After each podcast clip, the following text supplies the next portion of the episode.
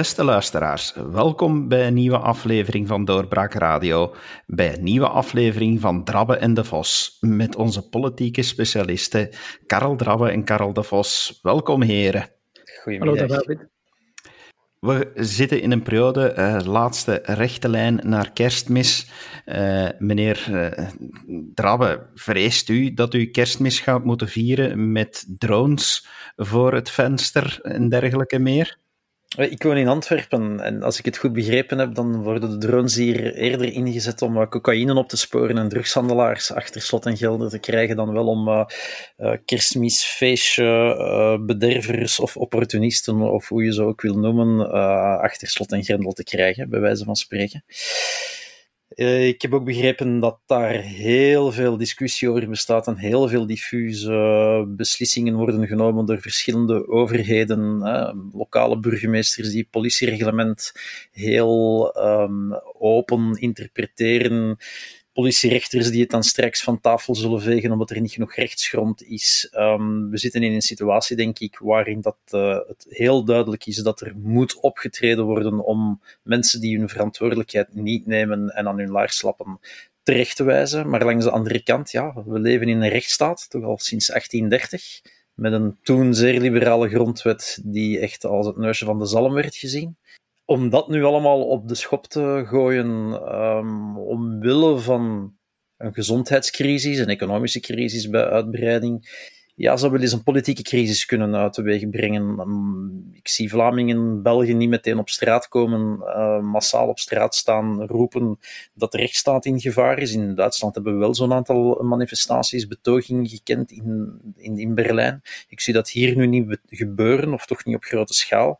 Maar we moeten toch wel... Uh, ja, alert blijven voor wat er allemaal te gebeuren staat. En wat het grote probleem is, denk ik, dat is dat het allemaal, al, wat, welke maatregelen er ook zouden genomen worden, of zullen genomen worden, dat het allemaal heel diffuus uh, kan zijn. En dat het niet alleen van regio tot regio deze keer zou kunnen verschillen, zoals de avondklok, hè, die in Wallonië ook strenger is dan in Vlaanderen, maar zelfs van gemeente tot gemeente, of minstens van politiezone tot politiezone. En dan zit je toch met een gigantisch groot probleem, dat is namelijk het gelijkheidsbeginsel. We zijn allemaal gelijk voor de wet, maar zullen we dan straks iets minder of meer gelijk zijn, omdat we in een andere politiezone wonen, waar dat je wel zou kunnen betrapt worden op iemand die de pizzadozen komt tellen, dan wel uh, een burgemeester die een drone voor je raam laat vliegen. Ik stel me daar grote vraagtekens bij en er is meer één oplossing voor. Um, dat heeft Hendrik Vuijen vorige week al duidelijk gemaakt. Johan van Lotten heeft zich daar al expliciet over uitgesproken. We hebben heel dringend nood aan een coronawet, maar ik denk dat we op die coronawet straks nog wel verder dieper zullen ingaan. Ja, professor, vindt u dat er op die manier een, een sluipende dreiging is voor de rechtsstaat, eh, omdat het parlementaire debat uitblijft over al die maatregelen? Maar ik denk dat er sowieso een uh, parlementair debat over moet komen. Dat is ook een van de grootste voordelen van die coronawet, omdat die uiteindelijk uh, door de volksvertegenwoordiging gestemd zal worden na een parlementair debat. Tot nu toe komt de volksvertegenwoordiging daar eigenlijk uh, niet aan te pas, omdat uh, ja, alle dwingende vrijheidsbeperkende maatregelen in naam van de volksgezondheid uh, meestal via een ministerieel besluit worden uitgevaardigd. En dus de grote afwezige in dit toch heel fundamenteel debat, want het gaat over grondrechten, is het parlement. Het parlement dat nota bene ja, de grondwetgevende macht is, dus dat is een enorme democratisch deficit dat dat nog niet eerder te grond is besproken het uh, excuus dat, dat, uh, dat er eigenlijk onvoldoende tijd voor is, uh, raakt opgebruikt, omdat we toch al vele, vele maanden met coronacrisisbestrijding bezig zijn. Dat er ondertussen nog geen wet is, um, ja, dat, dat, dat is toch een hiaat. Maar ik heb begrepen dat men daar, dat heeft minister Verlinde toch gezegd, dat men daar werk van maakt en dat die wet in het voorjaar naar het parlement komt. En uh, het zou best kunnen betekenen dat daar niets uh, revolutionairs in staat, maar onderschat het belang niet dat het parlement zelf de uitvoerende macht eigenlijk fiateert, de toestemming geeft om in bepaalde omstandigheden, die dan ook goed afgeleid moeten worden, bepaalde vrijheidsbeperkende uh, maatregelen mag nemen. Dus ik ben een grote voorstander van die wet, alleen al vanuit het oogpunt van de democratische legitimiteit. ik denk niet dat de rechtsstaat um, echt in gevaar is. Wat, we hadden wat dat betreft, vind ik, een zeer goede week. Um, vorige week was er een, uh, een heel fors opbod. Uh, vaak vanuit uh, niet verkozen hoek. Hè. Als, je, als je kijkt van wie die uh, ideeën komen, dat zijn vaak uh, gouverneurs die, die, die toch ja, eerder als, ambtenaar, als ambtenaren beschouwd moeten worden. Ze zijn niet mhm. verkozen. experten ook, die allerlei ideeën voorstelden. Uh, dat kwam niet meteen uit de koker van, uh, van de regering of van het parlement. En er, er, er was een, een soort opbod bezig in het Far West onder de cowboys die probeerden om het strafst om er meest verantwoordelijkheid tonen door hele felle maatregelen voor te stellen, het ene zotte idee na het andere. En dat leek vorige week niet te stoppen, tot eigenlijk rond eind vorige week zondag, in de zevende dag al, door uh, minister van Justitie Wessel van Quickenborne, maar ook vanaf maandag, begin deze week, door ook politieke partijen, die hebben dat eigenlijk gestopt. vanuit de politieke partij kwam eigenlijk de boodschap dat ja, die gouverneurs, uh, Bex van Antwerpen, Um, ook de West-Vlaamse gouverneur Karel de Kaluwe, dat die een beetje te fors eh, van stapel liepen en dat de partij CD&V, waarmee ze nog geassocieerd worden, dat eigenlijk ook niet zo uh, interessant vond. Maar ook vanuit de liberale partij is duidelijk gezegd van jongens, dit, dit kan zo niet verder gaan. En vandaar dat het een zeer goede zaak was, vond ik, dat de procureurs-generaals, dat die eigenlijk samen gezegd hebben, kijk, we gaan de lijnen trekken, bijvoorbeeld wat betreft de inzet van drones, kan niet in het kader van simpelweg uh, standaard coronabeleid, uh, ook de woonsbetreding, waar de voorbije dagen toch veel discussie over was. Woonsbetreding wordt blijkbaar in verschillende wetten vernoemd, onder andere wet op politieambt, en, en dan zou je op basis daarvan corona is een soort van noodsituatie en dat laat de wonsbetreding toe. Nee, gelukkig hebben de procureurs-generaal, dus een eminent onderdeel van de rechtsstaat, die heeft gezegd van kijk, we trekken hier de lijn. Die hebben dat samen gedaan met, uh, met de politiek. Dus um, er was vorige week een langzame sluipende, er was een langzaam sluipend opbod gaande in uh, hele felle repressieve maatregelen. En als je die lijn zou doortrekken, dan kan je zeggen, ja, dat, dat komen uh, zachtjes aan in, in de richting van een politiestaat. Maar de rechtsstaat heeft deze week daar paal en perk aan gesteld en eigenlijk die rechtsbescherming van burgers toch voorzien, waardoor je eigenlijk in deze week de illustratie voor het functioneren van de rechtsstaat kan zien. En dat stemt de mens toch uh, wat gerust, vind ik. Ja, wat mij daarin toch iets minder gerust stemt, laat me dan toch de, de minder positieve noot uh, aanbrengen, dat is, we zijn de derde week van december. En we zitten met een coronasituatie sinds wat, de tweede week van maart. Er is een tijdelijke regering geweest die eigenlijk maar één taak had en dat was ervoor zorgen dat er eh, geen tweede lockdown zou komen. Dat was ervoor zorgen dat welke corona-omstandigheden er ook zouden ontstaan, dat we dat op een relatief veilige manier zouden kunnen doorstaan. Je zou bijna kunnen zeggen, want de tweede golf stond trouwens in de sterren geschreven en daar was al vanuit, vanaf eind augustus voor gewaarschuwd door uh, verschillende experten. Je zou eigenlijk kunnen zeggen dat op dit vlak politiek, wetgevende macht, uitvoerende macht opnieuw faalt. Dit zijn maatregelen die eigenlijk, waarvoor men eigenlijk al veel vroeger had kunnen kiezen, dan wel de weg had kunnen effenen.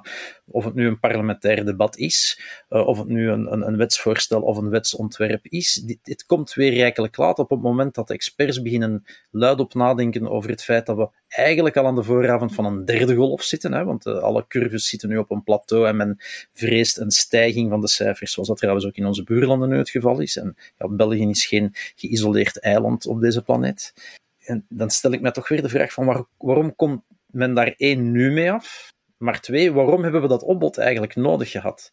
Toch maar omdat de politiek, om het dan zo plat en eenvoudig voor te stellen, er maar weer niet in geslaagd is om tijdelijk, of tijdig liever, de nodige maatregelen te treffen eh, die, die we allemaal nodig hebben. Om onze gezondheid in goede banen te leiden en onze economische relaties zo snel mogelijk te kunnen uh, uh, op gang brengen. Ik denk inderdaad dat die, dat, dat opbod van uh, repressieve voorstellen uh, voor een stuk een uh, beleidsfalen moest compenseren. qua tongen zullen zeggen maskeren, maar ik denk dat het eerder compenseren is. we hebben duidelijke parameters die beslissen op welk moment versoepelingen mogelijk zijn. die, die zijn bepaald om op 15 januari, als ik het goed heb, na vrijdag de eerstkomende, het eerstkomende overlegcomité um, eventueel tot de versoepeling te beslissen. Wat we niet hebben, waar nog al zeer lang sprake van was, uh, maar afgevoerd uh, door deze regering, namelijk een barometer of een tabel waarin uh, heel duidelijk staat bij het bereiken van bepaalde indicatoren, aantal sterfgevallen, ziekenhuisopnames, intensive care opnames, welke maatregelen er dan nodig zijn. En dat maakt dus dat uh, heel de bevolking um, de hele tijd in het ongewisse blijft. Uh, maatregelen worden heel snel beslist en ingevoerd. Dus uh, het zou kunnen dat na vrijdag er verstrengingen komen. Het zou kunnen dat dat niet gebeurt. Hè. Je leest in de krant ideeën om de scholen te sluiten tot eind januari. Um, dat heeft een heel grote impact op het leven van veel mensen. Dat zorgt voor onzekerheid en stress in al zeer stresserende tijden. Het is jammer dat er geen duidelijke ja, geen duidelijke barometer is die aantoont aan de bevolking, kijk, wij staan nu hier en als we dit punt bereiken, zullen deze maatregelen uitgevaardigd moeten worden. Is de toestand na één of twee weken anders, ja, dan gaan we naar een ander punt in de, op de maatregelschaal. Dat zou heel veel um, zekerheid kunnen bieden in onzekere tijden, maar bon, men heeft beslist om dat af te voeren. En nu vind ik, um, het, het lijkt, het zal zo niet zijn, maar het lijkt vaak uh, eerder um, ja, improvisatiebeleid dat uh, twee, drie dagen voor een um, overlegcomité of een beslissingsmoment in de media plotseling uh, allerlei experten en andere opiniemakers opduiken die bepaalde ideeën formuleren, waarvan je dan achteraf moet vaststellen dat ze toch blijven plakken aan die agenda van het overlegcomité. En het lijkt allemaal weinig doordacht. Het zal het in de feiten veel meer zijn uh, dan het lijkt, maar dat is ook niet goed voor het befaamde draagvlak van, van dat beleid, want zonder dat draagvlak um, zullen mensen zich minder houden aan de maatregelen. Dat, dat lijkt nu de Achillespees te zijn van het hele beleid. Um, dus als we dat met z'n allen zouden doen, zou dat wel lukken. Als dat niet lukt, moet men verstrengen en dan dreigt dat draagvlak nog, uh, nog meer af te kalven. Dus ik, ik, ik, heb soms het gevoel dat we in een soort van um, een negatieve spiraal terechtgekomen zijn. Uh, waarbij um, ja, men moet uh, verstrengen of nieuwe maatregelen of repressieve voorstellen formuleren om, uh, om de cijfers goed te krijgen, waardoor minder mensen gemotiveerd zijn om de bestaande maatregelen te volgen, waardoor je weer moet bijtanken in nieuwe maatregelen of repressieve voorstellen om die handhaving af te dwingen en je eigenlijk zo in een spiraal terechtkomt van afbrokkelend draagvlak, afbrokkelende cijfers. Um, ja, en, en, dat is en, en, denk ik heel nefast op middellange termijn.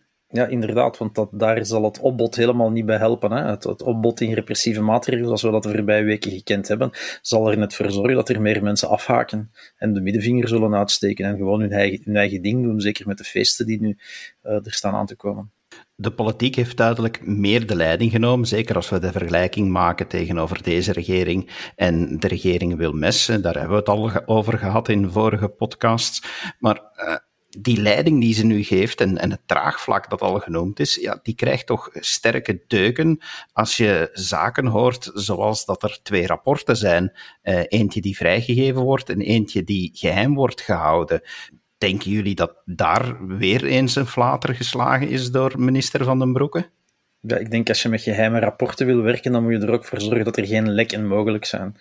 Dus dat is opnieuw heel onhandig aangepakt. Anderzijds kun je ook zeggen van uh, door het feit dat er moet ik dat zeggen, met geheime rapporten wordt gewerkt, kun je er prat op gaan dat er een lek zal zijn. Het is een beetje, ja, het is de kip, of, de, de kip en het ei natuurlijk in zo'n discussie. Ik denk dat het nog te vroeg is om die analyse te maken, uh, ook al omdat ja, op het moment dat we deze podcast opnemen, uh, is de dag voor dat de volgende overlegcomité plaatsvindt en dat, er, dat we ook moeten afwachten welke richtlijnen, versoepelingen, verstrengingen er daar zullen uitkomen, al vrees ik het ergste, of het strengste.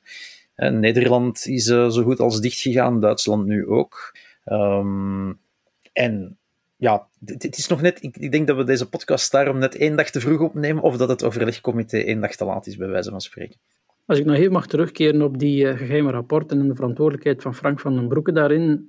Je zou hem kwalijk kunnen nemen dat hij die praktijk die bestond uit de regering Wilmes meteen bij zijn aantreden niet heeft stopgezet. Dat is zijn verantwoordelijkheid. Hij heeft nu wel blijkbaar gisteren in de Kamer gezegd, als ik me niet vergis, dat hij die praktijk zal stoppen en dat voortaan er dus slechts één rapport opgesteld wordt. Uh, zonder een geheim uh, tweede rapport. We kunnen dan maar hopen, uiteraard, dat in dat ene publieke rapport ook alle informatie staat. Ik vond het wel um, een heel jammerlijke zaak, ook uh, heel slecht voor het vertrouwen van de bevolking in het coronabeleid. Dat kan voor een stuk irrationeel zijn, die, dat wantrouwen, maar het irrationeel en emotioneel zijn nu eenmaal belangrijke drijfveren van mensen. dat is een slechte zaak in het vertrouwen in het beleid, als we burgers het gevoel hebben dat de overheid iets achterhoudt. En men zegt dan wel dat dat was om mensen niet uh, nog meer in verwarring te brengen. Wat ik uh, in mijn column het laatste nieuws eigenlijk een arrogante staat heb genoemd. Want die staat beslist blijkbaar dat wij mensen niet in staat zijn om die informatie te begrijpen, te duiden. Die staat beslist blijkbaar dat wij uh, bepaalde informatie niet kunnen verwerken. Dat bleek toevallig ook informatie te zijn die eigenlijk die staat zelf niet goed uitkomt. Ik verwijs in bijzonder naar, het, naar de info dat van de 110.000 mensen die uit rode zones naar België binnenkwamen, er, ik weet het niet meer uit het hoofd, laten we zeggen rond de 154, of een heel beperkt aantal effectief getest mm -hmm. waren. Net op het moment dat je een inflatie aan repressieve voorstellen over je heen kreeg, Waarbij de natuurlijke reflex dan is, jongens, als jullie niet eerst ervoor zorgen dat de teststrategie functioneert voor al die mensen die terugkeren uit de rode zones, zo is corona trouwens ooit in ons land binnengekomen, en pas daarna kan je voorstellen op ons afvuren die uh, vrijheidsbeperkend zijn. Dat, dat de overheid die informatie blijkbaar achterhield, we noemen dat de verhetelheid, ja, is, is, is heel slecht voor het vertrouwen dat mensen hebben. Dus daar heeft de regering een fout gemaakt door die praktijk die blijkbaar bestond uh, uit de periode Wilmes verder te zetten. Dat wordt nu gelukkig gecorrigeerd. Maar wat ik bijvoorbeeld ook wel problematisch daarin vind, is dat die experten, die dus blijkbaar ook over die informatie beschikken, ja, dat die in hun vele publieke optredens uh, als expert, civil servant, als dienaar van het algemeen belang, ik weet niet welke formulering ik er nog voor kan kiezen, in elk geval niet als agent van de staat, niet als vertegenwoordiger van de overheid, maar als een onafhankelijke expert, dat zij die informatie ook niet gebracht hebben.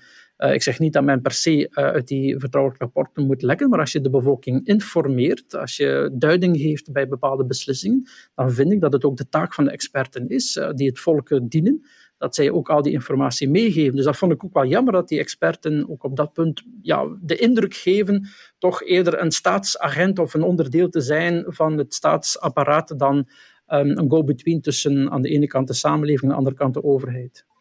Over die experten gesproken, het valt toch op dat de politiek die, die eerst nu terug eh, met deze regering en het duo De Croo van den Broeke eh, de leiding in handen had genomen, dat men nu plots die experten wel terug meer naar voren schuift. Men heeft opnieuw een expertenorgaan in het leven geroepen. Dat is al de zoveelste keer dat men nu probeert in een andere samenstelling. Men heeft daarbij ook blijkbaar gekozen om een aantal kritische stemmen achterwege te laten. Geen economen en gezondheidseconomen meer op te nemen. Is dat om een stuk het falen van de overheid nu te compenseren? Dat is een heel moeilijk ik denk Niet dat het, uh, ik denk niet dat het is om het falen van de overheid te mm. compenseren. Uh, men zou wel kunnen zeggen dat die samenstelling onevenwichtig is. Dat daar meer um, mensen gespecialiseerd in communicatie, eh, draagvlak, creatie, sociaal psychologen en anderen hadden kunnen inzetten. Um, ik vind dit eerlijk gezegd niet het grootste probleem van de expertengroep. Wat onduidelijk blijft, is um, het feit dat die mensen aan de ene kant uh, ja, mee opgenomen worden in het beleid. Uh, ze hebben een zeer sterk luisterend oor en dat, dat hebben de, de premier en de minister van Volksgezondheid ook gezegd. Hè. Heel vaak verwezen naar wat zeggen de virologen. En ik kan dat in zekere zin ook begrijpen, maar het wordt natuurlijk verwarrend als diezelfde beleidsmakers in hun ene rol zijn het beleidsmakers tegelijkertijd op, uh, op de, in de media uh, ook beleidsanalisten zijn en, en uh, beleid uh, analyseren, bekritiseren, maar ook voorstellen doen, waarvan als ze die voorstellen doen, uiteindelijk wat onduidelijk is voor de bevolking, wat is nu eigenlijk het statuut van zo'n voorstel? Is dat een persoonlijk idee van die, van die expert? Maar het is niet zomaar een expert, het is een expert die in het oor van de, van de regering fluistert. En dat vind ik, dat vind ik verwarrend. ik denk dat het ook voor hen niet altijd makkelijk moet zijn. Soms denk ik, als je dan toch het oor van de regering hebt, Misschien moet je dan maar wat minder uh, in de media over een aantal uh, dingen spreken, of moet je er op een andere manier over spreken, want anders komt er ook een, een confrontatie met de politiek. Ik ben niet de eerste en niet de enige die toch vanuit die politieke hoek verneemt dat dat ook op de zenuwen van sommige beleidsmakers, politici beleidsmakers werkt, dat die experten ja, een, een driedubbele rol spelen, bij wijze van spreken. Ja, er ligt voor een stuk ook verantwoordelijkheid bij de media. Ze draven nog altijd heel graag alle experten en alle mogelijke experten uh, aan bod, of het nu op de televisie is of in de kranten. En inderdaad, ja, je kunt moeilijk een soort embargo gaan plaatsen uh, of een plafond om te gaan zeggen van ja, kijk, die mensen mogen wel en maar zoveel minuten uh, of columns breed in, op televisie of in de kranten aan bod komen, maar er is een communicatieprobleem, dat is wel duidelijk moet eerlijk zeggen, toen die beslissing uh, gemaakt werd voor die expertengroep en die, die nieuwe samenstelling van die groep, dan heb ik dat wel gelinkt ook aan de moeilijke communicatie die er geweest is een paar weken terug van de Blokkerop, hè, van uh, Frank van den Broeke, wat dan niet in dank werd afgenomen toen, hij, toen dan bleek dat winkels dan toch niet gesloten hadden moeten sluiten, liever om het coronavirus verder te verspreiden. Ik heb het een aan het andere gelinkt. Ik ga daar misschien te ver in, maar ik mijn redenering was van oei, we hebben daar toch enige schade opgelopen in de communicatie bij de publieke opinie. We gaan dat proberen recht te trekken door ja, die groep op die manier samen te stellen alsof het alleen maar experts zijn die alleen maar iets over virologie of uh, microbiologie kennen. Maar ik kan daar volledig fout in zijn natuurlijk. de volgende uitdaging die in deze gezondheidscrisis eh, zich nu aandient, dat heeft allemaal te maken met die vaccinatie. We kijken hoopvol uit naar die vaccinatie, maar die gaat er niet op een paar dagen voor iedereen zijn. Dus heel belangrijk gaat ook zijn de keuze waarin, uh, uh, de volgorde waarin gevaccineerd zal worden. meneer Drabe, vindt u dat dat een keuze moet zijn van gezondheidsexperts of moet daar ook de politiek de leiding in nemen? Ik denk dat je daar van, van, van beide partijen mensen nodig hebt. Um, en ook daar weer kan ik me indenken dat bij de gezondheidsexperts, bij de virologen, dat er verschillende stemmen zullen zijn. En ik, ik hoed mij voor het ja, voor een of ander onzaligmakend compromis, maar je zult bijna niet anders kunnen, omdat je nu eenmaal met verschillende overheden, uh, verschillende beleidsdossiers, verschillende plekken ook zit waar dat, dat vaccin zal moeten toebediend worden. De ziekenhuizen, de woonzorgcentra, uh, scholen, hè, onderwijzend personeel. Um, dat wordt een hele moeilijke. Um, maar het zal niet anders kunnen dan, dan, dan een compromis worden tussen mensen die één, beleidsmaker zijn en twee, ja, nu rond de tafel zitten in zo'n virologen- of liever expertencommissie komt daar nog eens bij niet alleen de voorrangsprocedure die moet uh, bepaald worden, hè, van wie, wie mag vooraan in de rij staan om het vaccin te krijgen, uh, maar ook gewoon puur de praktische organisatie van het toebedelen, van mensen verwittigen, van hoe ga je bijhouden wie er wel een vaccin heeft en, en niet. En als stel dat in de loop van volgend jaar, ik durf niet te zeggen of te hopen uh, wanneer dat het bredere maatschappelijke leven terug op gang komt, van wie tot welke winkel, uh, organisatie, evenement of wat dan ook wordt toegelaten, omdat die wel of niet gevaccineerd is. Want voor die uitdaging staan we ook. Want eer we iedereen en ik hoor dat dat dan ongeveer 70% van de bevolking minimaal moet zijn. Eer dat we dan iedereen gaan gevaccineerd krijgen, ja, dan praten we alweer over de maatregelen die getroffen worden bij het kerstfeest van 2021 en niet dat van 2020. Om direct op je vraag te antwoorden, David, uh, voor mij moet 100% de politiek uh, verantwoordelijk zijn voor de vaccinatiestrategie. In mensentaal voor de beslissing wie in welke volgorde gevaccineerd wordt. Um, waarom? Omdat um, de, de ministers, partijen of verkozen daar de verantwoordelijkheid moeten voor dragen. Men kan uh, zich niet verstoppen achter de experts. Ik vind wel dat experts uiteraard daar heel gefundeerde adviezen in moeten geven. Maar ik denk dat ondanks die adviezen er finaal bepaalde keuzes gemaakt zullen moeten worden. En in die keuzes, hopelijk uh, gaat alles goed, maar als het, als het fout loopt, um, zitten er ook keuzes met, uh, met verstrekkende gevolgen. Beeld je bijvoorbeeld de situatie in waarbij uh, men beslist om een bepaalde groep mensen niet te, of pas laten vaccineren, terwijl het anders had gekund. En in die groep mensen zijn er één of meerdere slachtoffers met blijvende lichamelijke letsels, of laten we een extreem voorbeeld noemen, sterfgevallen ja, dan, zal, dan zal, zullen de dierbaren van die, van die overleden natuurlijk zeggen, kijk, indien de overheid anders had beslist, dan had mijn zoon of dokter, vrouw of partner enzovoort nog geleefd. Laten we hopen dat het nooit zo ver komt, maar de situatie is niet uit te sluiten. Als op dat moment niets of niemand verantwoordelijk is, ja, dan, dan, dan knaagt dat wel. Ehm. dus ik denk dat is een heel, um, heel erg um, waardegebonden uitspraak die uh, verstrekkende maatschappelijke gevolgen zou kunnen hebben. En je mag dat niet overlaten aan experten. Daar moeten, uh, daar moet, daar moeten volksvertegenwoordigers de verantwoordelijkheid voor dragen, waarmee ik helemaal niet zeg dat ze afgestraft moeten worden als er iets fout loopt. Want als er goede argumenten zijn en die keuzes, ja, kiezen is voor een stuk ook verliezen, dat kan een, een zekere schade hebben voor mensen die pas laat gevaccineerd worden. Ja, dan kan je vinden dat dat van het collectief belang een zeer redelijk en verdedigbare optie was, die weliswaar in individuele gevallen een falikante afloop heeft gekend. Dat kan je ook uh, zeker uh, goedkeuring aan geven. Maar het moet, het moet de volksvertegenwoordiger, moet de politiek zijn, mensen die verantwoording afleggen aan de kiezers uh, die dat beslissen. En laat ons hopen dat, um, maar het, het, is zeker niet uitgesloten, dat moeilijke keuzes zich opdringen. Hè. Eén voorbeeld, men, men, debatteert nu over de vraag, heel evident zijn de uh, zorgverstrekkers, mensen uit woonzorgcentra, Um, mensen die een uh, slechte lichamelijke gezondheid hebben, die heel kwetsbaar zijn. Hè, dat, dat, daar is een vrij grote consensus over, dat die mensen die uh, heel groot gevaar lopen, dat die eerst uh, gevaccineerd moeten worden. Maar bijvoorbeeld in tweede orde, ga je dan beginnen met 65-plussers of ga je beginnen met de jongeren?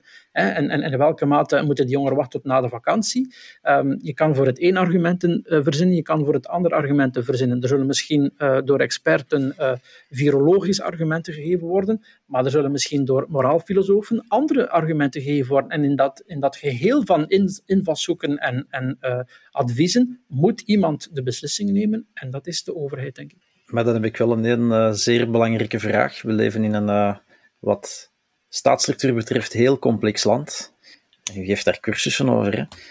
Welke, welke overheid gaat dat doen? Want dit gaat om zorg, om zorgverstrekking, zorgverstrekkers, verzorgenden. ik heb het horen zeggen uh, jongeren, dat is dan via onderwijs. Mensen in woonzorgcentra, ik bedoel dan de, de ouderen. Um, dat is allemaal geregionaliseerde bevoegdheid. Dus dan zou je kunnen krijgen dat in Vlaanderen Vlaamse gemeenschap, hè, want het is gemeenschapsbevoegdheid, dat er andere keuzes zullen gemaakt worden dan in Franstalig België. En dat bijvoorbeeld Franstalig België, ook al zit je daar met heel wat meer eh, ministers verantwoordelijk voor gezondheid dan uh, in de Vlaamse gemeenschap, dat er andere mensen op de eerste plaats zullen komen. En dat je daar ook weer een soort, ja, moet ik het dan noemen, discriminatie krijgen.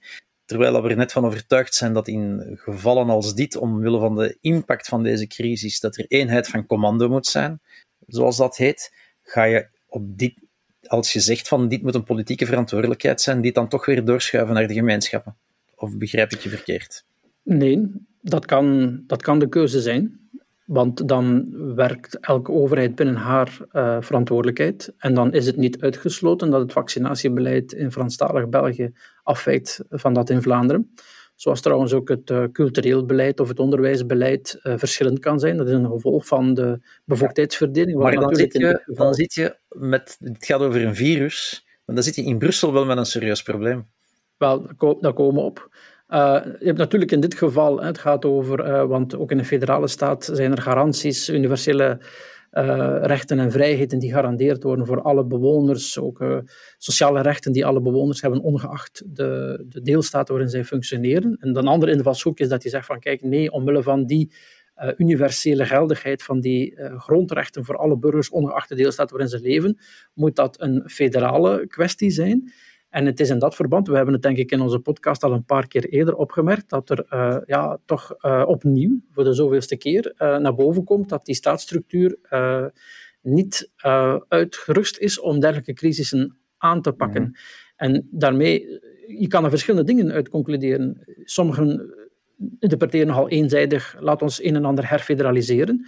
Een andere optie zou bijvoorbeeld kunnen zijn dat er, uh, we hebben het gehad eerder over een coronawet die um, de rechtsstaat moet verzoenen met het gezondheidsbeleid, dat er een soort van ja, wet, uh, wetkader kader wordt gemaakt waarin bepaald wordt dat in heel bijzondere omstandigheden, namelijk de federale fase van een, van een crisis, van een ramp, dat in heel bijzondere omstandigheden de uh, in normale tijden functionerende bevoegdheidsverdeling tijdelijk, um, bij wijze van spreken, opzij gezet kan worden en de federale overheid een aantal bevoegdheden kan opnemen die in, in, in, in niet-crisistijden de deelstaten toekomen om die rechtstreeks uit te oefenen. En die moet dat goed wettelijk omkaderen, die, die voorwaarden, wat er dan precies gebeurt, zodat eh, in de situatie waar we nu zitten, je heel terecht kan, het, het zouden de gemeenschappen moeten zijn die dat eigenlijk in normale tijden kunnen beslissen, maar dat als je in zo'n crisissituatie zit, net omwille van, die, uh, van de betekenis van um, die grondrechten en een, een, eenheid van commando, een eenheid van beleid in heel het koninkrijk, dat in zo'n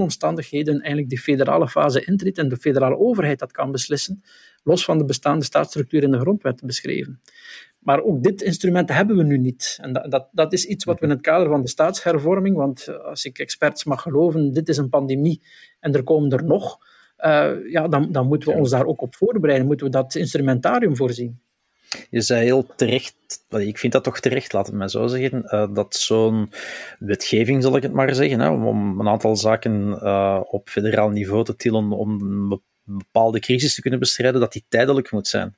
Uh, in de gesprekken, de discussies, de artikels die ik gehoord en gelezen heb de voorbije dagen over die coronawet die in de lucht hangt, ontbreekt dat telkens, vind ik. Men heeft het nooit over een in tijd beperkte coronawet die toch wel ja, ik ga toch maar weer eens het woord uh, gebruiken, die onze rechtsstaat voor een stukje gaat herinterpreteren. Ik denk dat dat ontzettend belangrijk is, of het nu gaat over staatshervorming of over coronawet. Ik denk dat elke uh, wetgeving die in momenten van grote crisis uh, onze staatsstructuur, onze, het wezen van onze politieke samenleving overhoop gooit, dat dat maatregelen moeten zijn die in de tijd beperkt zijn. Want anders zou je wel eens ja, politici kunnen hebben die daarvan misbruik kunnen maken. En niet alleen politici trouwens. Hè. Het woord politiestaat is al gevallen. ik zou het zelf niet in de mond willen nemen. Maar we moeten toch wel opletten dat we niet op een hellend vlak naar een autocratie geraken op die manier ben ik het helemaal mee eens. Je zou kunnen denken aan een systeem dat we ook met bijzondere volmachten kennen, hè, waarbij het parlement, we, mhm. we herinneren ons nog allemaal uit de periode Wilmes, hè, in principe twee keer zes maanden, maar goed, uh, dan bleek die tweede schijf niet nodig te zijn, omdat het niet goed functioneerde. Waarbij het parlement een tijdslot inbouwt voor het functioneren van die bijzondere volmachten, die dan in, in coronawet zouden gegeven worden aan de uitvoerende macht, of in een crisissituatie zouden gegeven worden aan het federaal niveau, om, om, dat, om die eenheid van beleid te kunnen uitvoeren. Dat, dat is geen eenvoudige zaak, hè, want wat, wat dan met de autonome deelstaatparlementen? Hè? Je, kan dat uit, je kan moeilijk uitsluiten op het federaal niveau laten beslissen, want dat is eigenlijk een soort van uh, overname, nog voordat de situatie zich voordoet, van macht in het federaal parlement, dat zij beslissen dat uh, tijdelijk die deelstaatparlementen daarin eigenlijk geen zeg meer hebben. Dus dat wordt een, een grondwettelijk uh, complexe kwestie. Maar goed, het is mogelijk om dat op te lossen. En we moeten daar een kader voor voorzien voor het geval het zich nog eens aandient. Met andere woorden, als er ooit een, uh, een expertencommissie uh, komt om een nieuwe staatshervorming uit te denken, dan moeten we daar ook specialisten mensenrechten bij betrekken. Absoluut, absoluut. Zeer zeker. En zo zijn we dan bij het uh, volgende onderwerp gekomen, uh, namelijk het communautaire. Want in ons land is alles communautair, uh, zelfs een gezondheidscrisis. Maar op momenten dat je het niet verwacht, blijkt een thema zoals staatshervorming toch plots op te duiken. we hebben door een paar uitspraken nu toch zicht gekregen op wat iemand als Bart de Wever denkt over de toekomst. In 2024 lijkt hij toch wel te verwachten dat dan het moment is aangebroken om opnieuw uh, de kans te hebben een volgende grote stap te zetten door een akkoord te vormen met de PS, gebaseerd op het akkoord dat hij afgelopen zomer uh, toch reeds in de stijger zat staan. Denkt u dan, professor, dat uh, wat hij daar gezegd heeft, dat dat inderdaad de grondlaag is voor mee te werken aan een nieuwe staatshervorming? Ik begrijp zeer goed dat Bart de Wever zoiets zegt. Um, hij had het willen doen bij de start van de regering Michel, dat is niet gelukt. Hij had het willen doen na de verkiezing van 2019, maar dat is ook mislukt. Hè. We hebben de Vivaldi-regering gekregen. Ik begrijp zeer goed dat Bart Wever, die toch in zijn programma centraal de staatsstructuur voorop zet, uh, hoopt dat het in 2024 dan wel lukt en dat hij dan zijn afspraak met de geschiedenis kan maken. Ik begrijp ook vanuit zijn standpunt dat hij bijzonder veel moed put uit uh, de voorgesprekken, zal ik ze maar noemen, die bij de formatie 19 uh, gevoerd zijn. Voorgesprekken in het licht van de hervorming die moet komen in, in 24.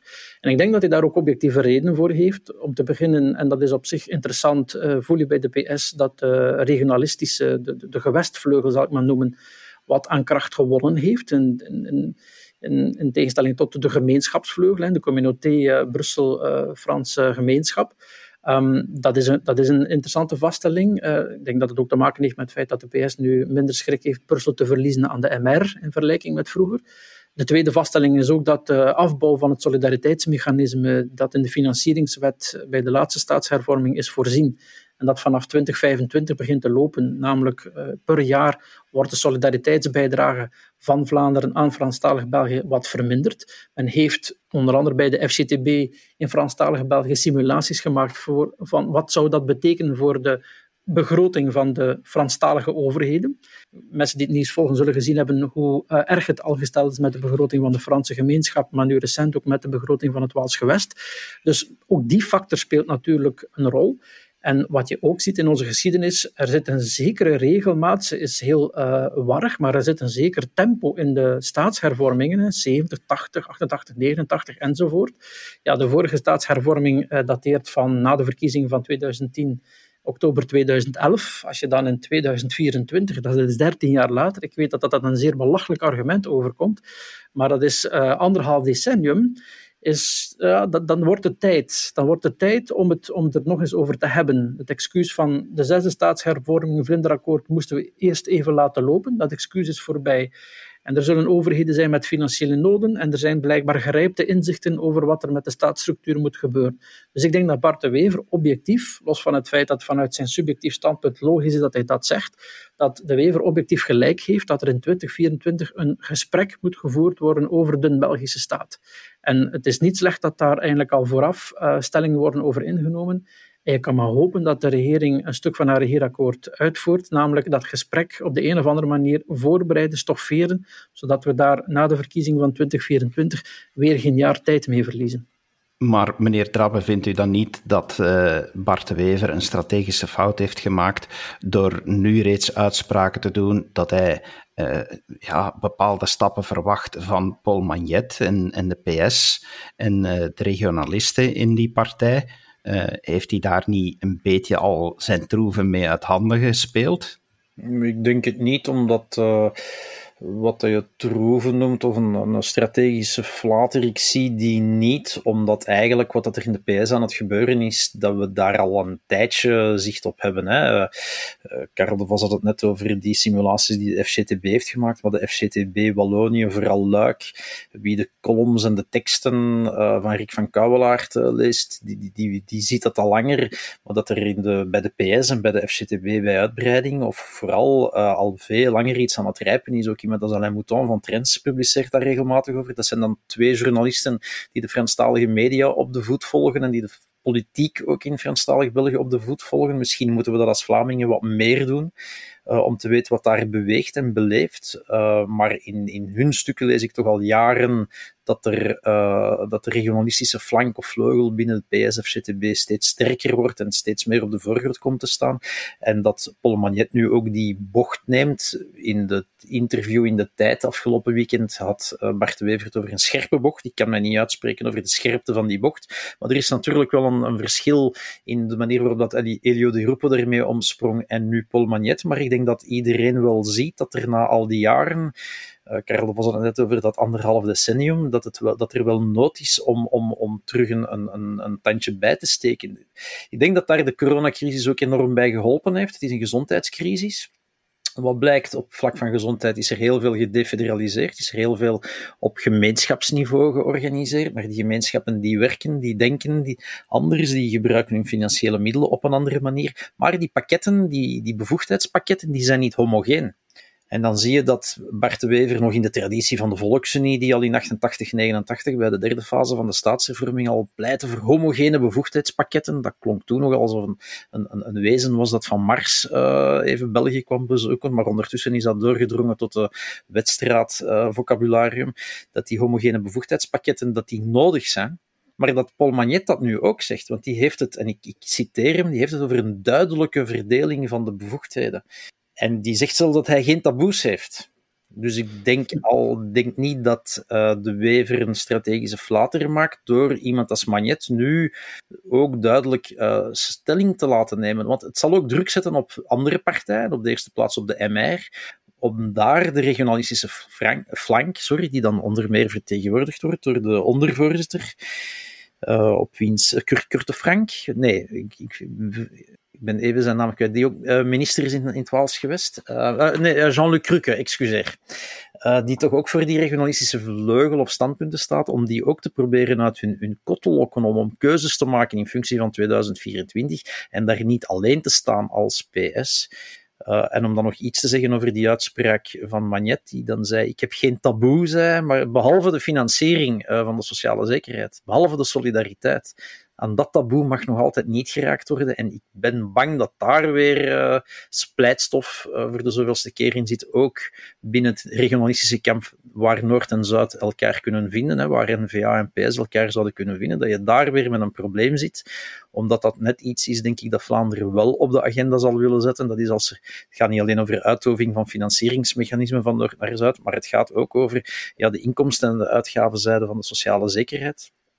En waar je toch nog altijd geen geobjectiveerde, geen transparante, geen doordachte uh, transfers hebt. En dat Vlaanderen die wel zal eisen. En dan zitten we opnieuw met een probleem. En dan is de vraag maar of er zo'n staatshervorming uh, zal kunnen komen of niet. Ik denk eerlijk gezegd ook niet dat de Wever een, soort strategische fout gemaakt heeft. Integendeel, je zou dat uh, een slimme zet kunnen noemen als je een thema agendeert. En ik denk dat het sowieso op de agenda komt. Het kan niet kwaad om als NVA daar uh, dat nog wat meer druk op te zetten. Een thema agendeert dat, dat traditioneel ook als jouw thema wordt beschouwd. issue ownership, een eigenaar van een verkiezingsthema, heeft veel kans om verkiezing te winnen. Als je staatsstructuur en de toekomst van België Um, je hebt daar een klaar duidelijke visie over. Als een thema bij de verkiezing van 2024 kunt uh, centraal stellen, dan is het niet uitgesloten dat je met dat thema ook uh, wat terugwind krijgt bij de verkiezingen. Maar dan is de voorwaarde wel natuurlijk dat je daar als partij zelf uh, klaar mee bent. En je voelt in, um, in de Brussel-discussie dat uh, N-VA daar wat uh, gevrongen zit. Hè. Als het gaat over geld, ja, dat is nou de Belgische uh, kwestie. De Franstaligen zullen meer geld willen, de Vlamingen zullen het weigeren en finaal dan toch wat geven in ruil voor bevoegdheden of, of voor, voor bepaalde staatshervormende beslissingen. Dus dat zal, dat zal nu gebeuren zoals het altijd gebeurt. En het zal gebeuren via lange onderhandelingen, misschien niet in kastelen, maar toch zoals het in kastelen verloopt. En er zal helemaal geen sprake zijn van een soort immense Copernicaanse omwenteling. Het zal niet de staatshervorming 2 2.0 zijn, maar het zal de zevende zijn. Dus al die dingen weten we wel, maar laat het discours nog maar even een andere richting uitgaan. Waar het voor de NVA op aankomt, is wat doen we nu met dat idee dat nogal aantrekkelijk is, schaf de gemeenschappen af. want dan heb je een soort uh, vereenvoudiging. Dat is niet een, een, enorm grote vereenvoudiging, die zit vooral elders. Maar het klinkt wel goed. Hè? Mensen die zeggen, schaf die dubbele structuur gewest-gemeenschap af. Wie herinnert zich nu nog dat gemeenschappen voor de Vlamingen in de jaren 70 en Westen voor de Wallen in de jaren 70, dat is oud nieuws. Hè? Veel mensen die nu leven maken die associatie niet meer, zien ook de meerwaarde daar niet van. Zeker in Vlaanderen niet, waar die fusie in 80 is beslist. Dus dat idee schaf de gemeenschappen af, dat heeft wel een, een aantrekkelijke uh, waarde, omdat je denkt van, ah, dat is al op zijn minst een niveau minder. Hè? En dat maakte de dingen wat eenvoudiger. Maar dan zit je natuurlijk met de Brussel-kwestie. En ook daar klinkt het dan um, vanuit sommige hoeken interessant om te zeggen, ja, maar hou dat gewoon in het Brussels gewest. Laat Brussel aan de Brusselaars. Maar dan las ik eerder deze week op Knak een interessant uh, opiniestuk van uh, Vlaams minister Benjamin Dalle die eigenlijk beschreef van jongens, als jullie dat doen, als jullie in Brussel die gemeenschappen afschaffen, dan moet je eens kijken wat dat voor gevolgen heeft binnen Brussel. En dan zou je ook kunnen zeggen, uh, en dat is een moeilijke kwestie, hè, dan, dan zou je kunnen zeggen, de Vlamingen in Brussel, dat zijn Vlaamse Brusselaars. En die moeten dan natuurlijk ook maar hun eigen, hun eigen rol spelen binnen dat Brussels gewest.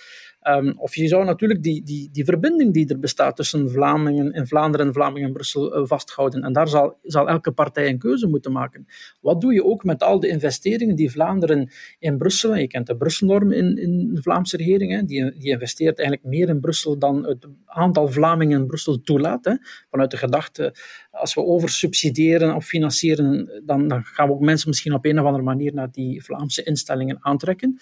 Ja, wat doe je met al die investeringen die Vlaanderen in de loop van de jaren, decennia in Brussel heeft uh, gedaan? Uh, wat, wat, wat doe je daar dan mee met die Brusselse, Vlaamse scholen, culturele instellingen enzovoort?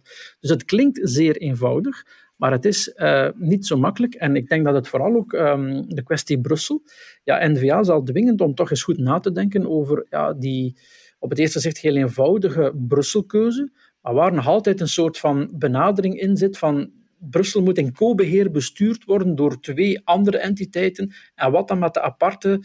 Je, je, kan, je kan ze eventueel um, bekritiseren, maar wat met de aparte Brusselse entiteit, identiteit, die ook haar recht op soevereiniteit opeist? Ja, dat is een, uh, een heel groot probleem waar de Vlaamse beweging al. Uh al heel haar leven, zal ik maar zeggen, of heel haar bestaan liever mee sukkelt, waar Vlaamse Nationale Partijpolitiek ook altijd heeft mee gesukkeld.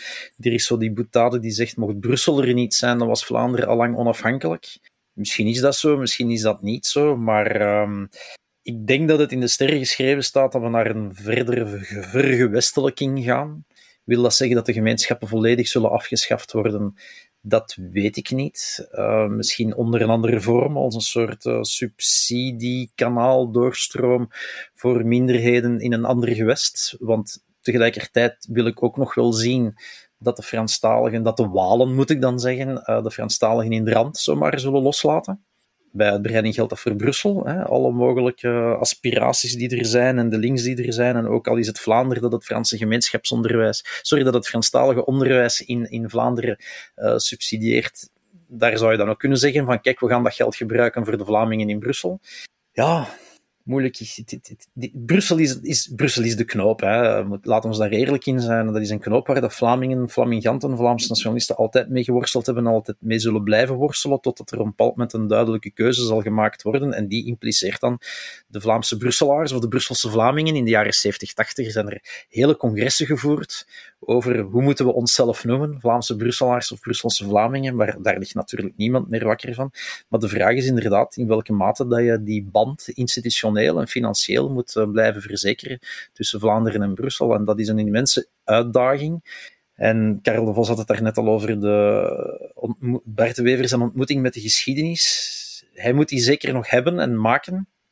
Maar of dat die die toekomst, of tenminste die ontmoeting met de geschiedenis ligt in Brussel, dat weet ik toch niet. Ik weet niet of hij die keuze definitief zal willen maken.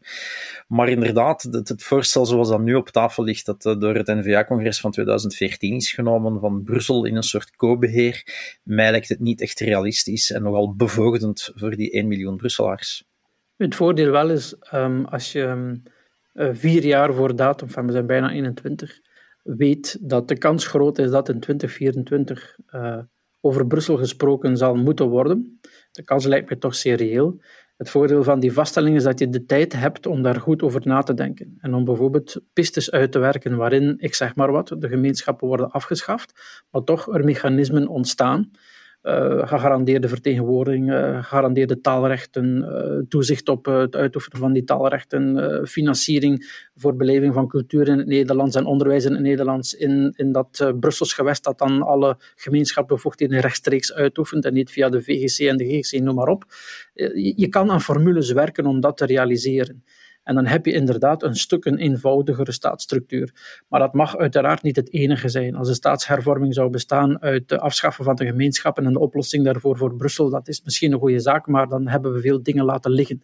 Eh, want eh, ook, uh, heeft er net naar verwezen, ja, homogene bevoegdheidspakketten waar iedereen voor is. En die trouwens een soort van never-ending story zijn. Als je bepaalde bevoegdheden samenvoegt, je hebt er vier en je voegt ze alle vier samen, dan liggen aan de weerszijden van die uitersten bevoegdheden die er heel dichtbij liggen, die er tegenaan schurken en die eigenlijk ook best in dat ene pakket zou steken. Dus het concept van homogene bevoegdheden is vaak een soort van zelfuitdijnend effect. Ehm, maar, maar goed, dus, dus, ik wil maar zeggen, dat sturingsprincipe biedt dat ene hou vast, maar zeker geen duidelijke afbakening van wat zit daar nu wel en niet in, in die homogene bevoegdheden. Maar daar moet wel naar gestreefd worden. Hè. We hebben die coronacrisis uh, in een vrij nieuwe uh, bevoegdheid, gezondheid voor de gemeenschappen. Hè. Dat, dat, is niet, eh, dat is niet cultuur, dat is niet onderwijs, dat is bevoegdheden die de deelstaten al bij wijze van spreken decennia in de vingers hadden. Dat zijn relatief nieuwe bevoegdheidsdomeinen.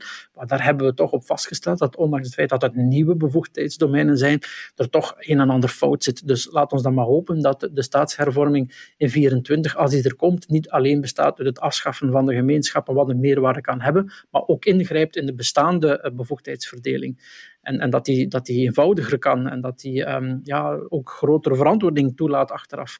Want nu laat die staatsstructuur toe om uh, altijd maar naar elkaar te verwijzen en te zeggen, ja, maar het is voor een stuk het federaal probleem niet, het is een stuk uh, de, de, gewest of de gemeenschap die niet mee wil. En de kiezer staat erbij en kijkt ernaar. Hè. Ja, je ook de vraag stellen, waarom heeft men nooit gewerkt aan homogene bevoegdheidspakketten? Maar dat is uh, ik heb daar bij velen daar zit misschien ook een strategie achter om te vermijden dat het te gemakkelijk zou zijn voor die rijkere regio die Vlaanderen dan is, om, om, om, uit, het, om, om ik ga niet zeggen om uit het Belgische staatsverband te stappen, maar wel om, om heel het huidige model uh, in, in vraag te stellen. En maar goed, Brussel blijft, blijft daarin een moeilijkheid. Nu, in ieder geval, uh, na, na uw betoog van zo net gehoord hebben, uh, denk ik van deze podcast moet vooral beluisterd worden door Lisbeth Homans, die een uh, commissie staatshervorming in, in het leven roept. Ze zal wel een andere naam hebben, ik, ik ken de juiste naam niet, maar dat wordt denk ik vandaag of morgen bekendgemaakt welke de leden zullen zijn van die werkgroep. Um, er ligt brood op de plank, hè. er ligt werk op de plank. Dat is nadenken over hoe we van na 2024 of vanaf 2024 België in een nieuw kleedje zullen steken. Zeker voor diegenen die hopen dat het zijn uh, 100 hoeveelste verjaardag is, uh, nog zal, excuseer, zijn 200ste verjaardag zal kunnen vieren. Vooral ook omdat je weet dat die uh, befaamde, misschien is het historisch belang ervan ooit wel overschat, Vlaamse resoluties toch een zeker mobiliserend effect hebben gehad. Ook vanuit het Vlaams parlement er een nota's zijn geschreven die een visie op uh, wat België zou moeten zijn in de toekomst inhielden. En het zou natuurlijk niet slecht zijn als je weet dat de kans niet klein is dat het er in 2024 nog eens van komt.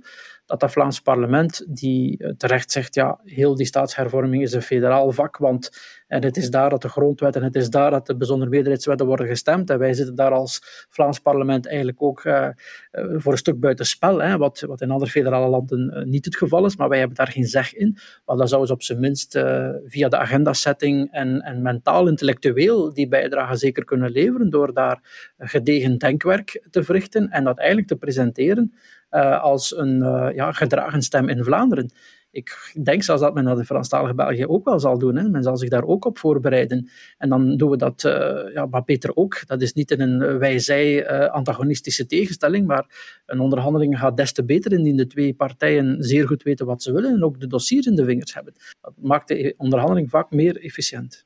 Het klinkt als een pleidooi voor een dialoog tussen de regionale parlementen in 2024 en daarna. Maar waarom zou uh, de, de, beslissing over de staatsstructuur uitsluitend uh, op het federale niveau, uh, omdat ja, de grondwet en bijzonder meerderheidswetten daar gestemd worden, waarom zou dat, het finaal moet het in de huidige structuur daar gestemd worden? Dat, dat, dat kan niet anders.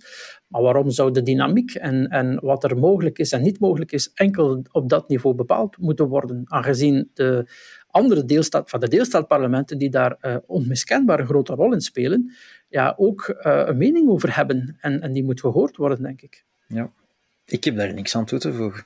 Integendeel dan denk ik dat we kunnen vaststellen dat het uh, inderdaad een goede zet is om er nu reeds beginnen over na te denken. Wij zullen alleszins in deze reeks podcasts dat uh, ook regelmatig doen. Uh, ik ben er zeker van dat heel wat politici er goed aan doen om deze podcasts mee te beluisteren, want dat ze er kunnen uit leren, uit jullie wijsheid. Dus ik zal een, zeker een link bezorgen om dat te doen. Dankjewel, meneer Drabbe, meneer De Vos, voor jullie bijdrage. En eh, deze aflevering. En we kijken zeker al uit naar de volgende. Graag gedaan. Graag gedaan en prettige feesten. Ja, absoluut. Mooie feesten, mooie jaarrende, beste luisteraars. Ziezo, beste luisteraars, met zulke feestwensen kan u gerust de feestdagen ingaan, zelfs in deze moeilijke tijden.